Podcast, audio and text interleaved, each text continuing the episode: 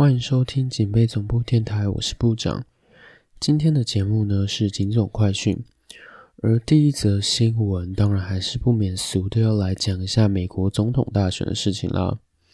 因为说实话，最近美国总统大选新闻已经在台湾多到满出来了，我觉得大家可能光看都看到快吐了吧。所以我这一段时间没有打算要讲美国大选的新闻。可是当这部录音放出来时间的时候，美国大选应该是已经落幕了，所以我觉得还是简单的做一点点的，来跟大家分析一下这一次的投票以及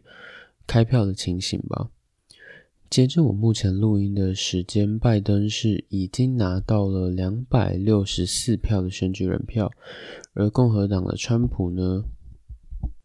目前取得的总票数是两百一十四票。那这一次美国应该说历年来美国选举人票的胜选门槛就是两百七十票，所以拜登只差六票就可以跨过这个门槛，成功当选总统了。可是因为这一次大选啊，民众采取邮寄投票的比例比以前高了很多。当然，就是因为疫情的影响嘛。我们知道，目前美国是世界上疫情最严重的国家之一，所以很多民众都选择采取了邮寄投票。那邮寄投票的话，在各州又有各州不同的规定，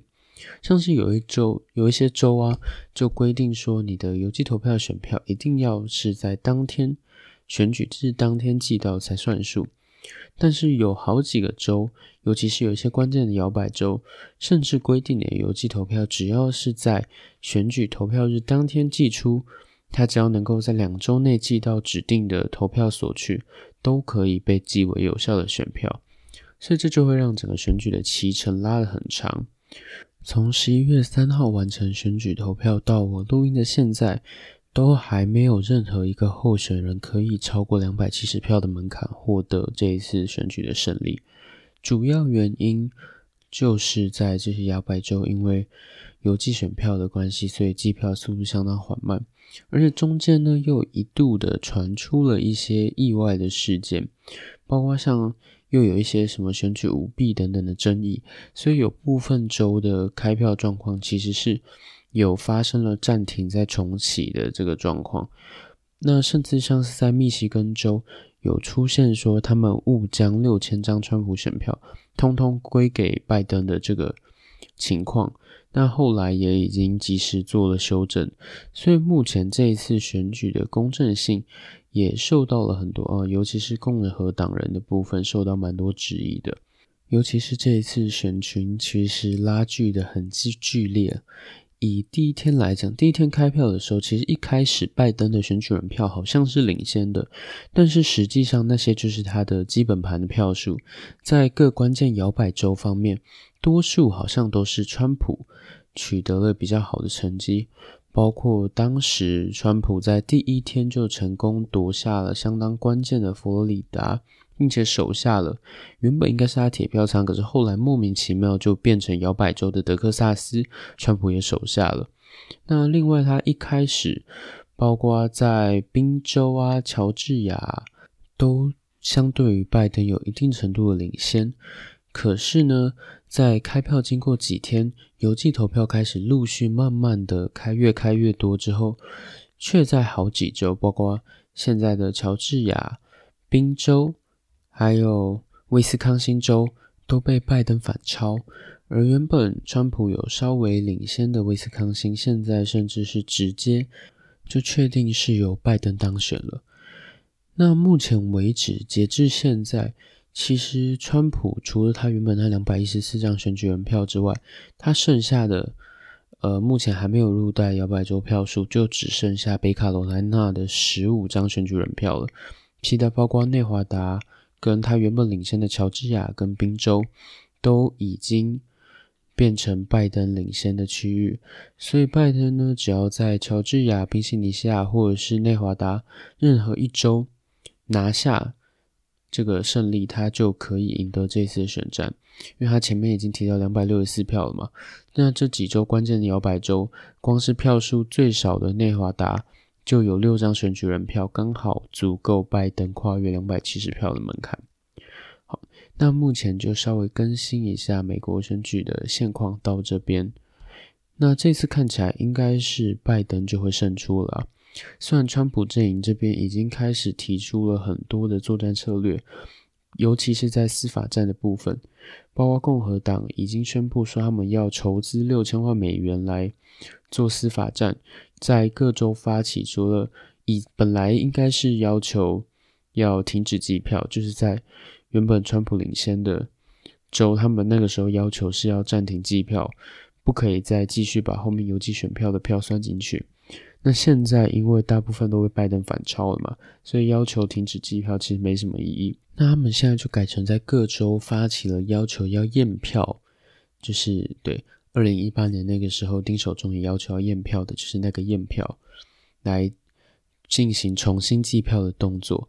那在部分州确实也有相关的规定，包括有一部分的州是规定说，候选人可以自行发动验票，但是你必须要支付验票所产生的这些行政的费用。而有一些州则是规定说，如果两个候选人的票数差在零点五趴以内，或者是有一定的门槛，票数差在一定门槛以内。并且总投票人数有达到多少人，多少人以上就可以执行验票的动作。只要州务卿同意，那这笔费用就是全民买单。可是目前的话是还没有看到哪有哪一州要马上就是真的执行这个验票的状况。而目前预期来看，就算是验票，差别应该也不会太大，因为美国是一个大国嘛，人口很多，所以就算在每一周都是什么四十八、四十九趴啊、五十一趴、五十二五十一趴跟四十九趴这种很微小，好像一趴两趴甚至零点几趴的差异，其实那个票数都非常的多，所以真的要验到这么多的问题票，应该以目前大家推断来讲是不太可能。因为就算是连我们台湾来讲，真的因为验票而成功翻盘的案例也只有一个，而且那个是因为真的是很严重的选举作弊的事件，所以最后验票才会翻盘。这个事情是什么？大大家就自己上网查啦。以目前美国情况来讲，呃，多数人还是认为说，以美国这样子一个老牌的民主国家，不管川普出什么招。最后，如果真的民意是真的就是投给拜登的话，基本上川普也是不太可能去颠覆这样一个美国民主宪政的一个政体国体了。因为就算很多人觉得川普的民主素养再怎么差，他好歹也是一个美国总统嘛。基本上，我认为他是不会再做出什么奇怪的、没有格调的事情。如果最后结果真的是拜登胜出的话，他应该理论上也是会顺利的让这个政权完成交接。至于对于国际的影响的话，川普事实上他是一个相当走保护主义的总统，所以他在各个事情上面都会偏向于说我不要再继续走国际化奥巴马的路线，包括像是退出 WHO 啊，以及。进行了一些切断跟一些国际组织的活动，因为他认为这些国际组织都已经被中国染指了，所以想要借此退出。可是这样子反而其实让中国对这些国际组织拥有更多领导权，因为他们就可以顺利的直接取代了美国的位置嘛。那这个是反川普者的多数会这样子想，觉得说你今天如果真的是要抗中的话，你退出国际组织不是反而就是让他们。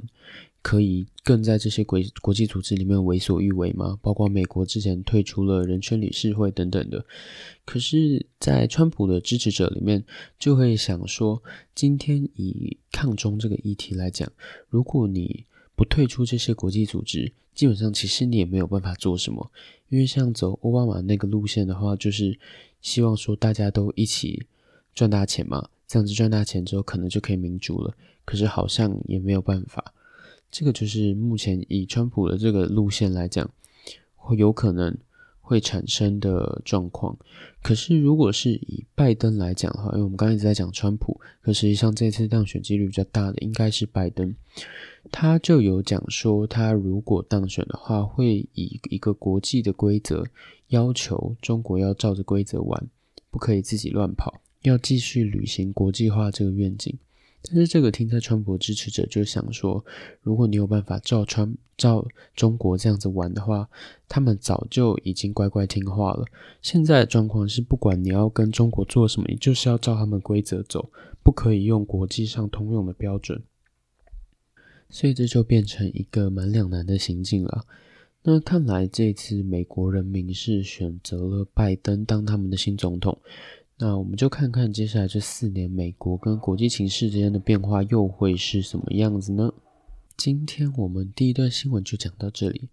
接下来第二段新闻，我想要继续讲法国，应该不是讲法国，要讲欧洲。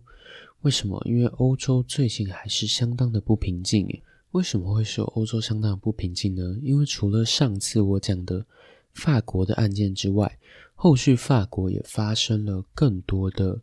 一些恐怖攻击事件，包括在圣母院持刀砍人的一名男子，他后来也是被逮捕。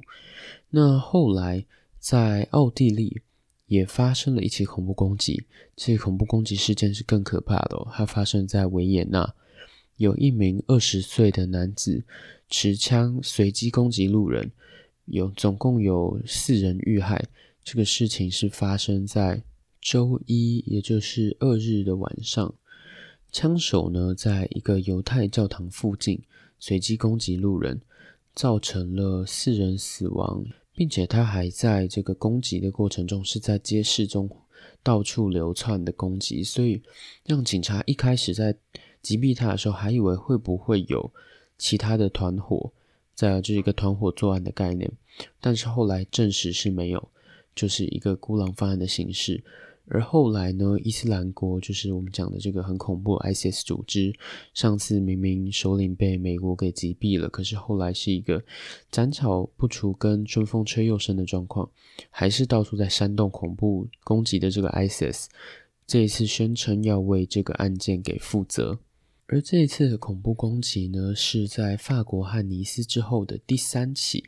应该是不能讲第三起，因为法国其实已经发生不止一起的恐怖攻击嘛。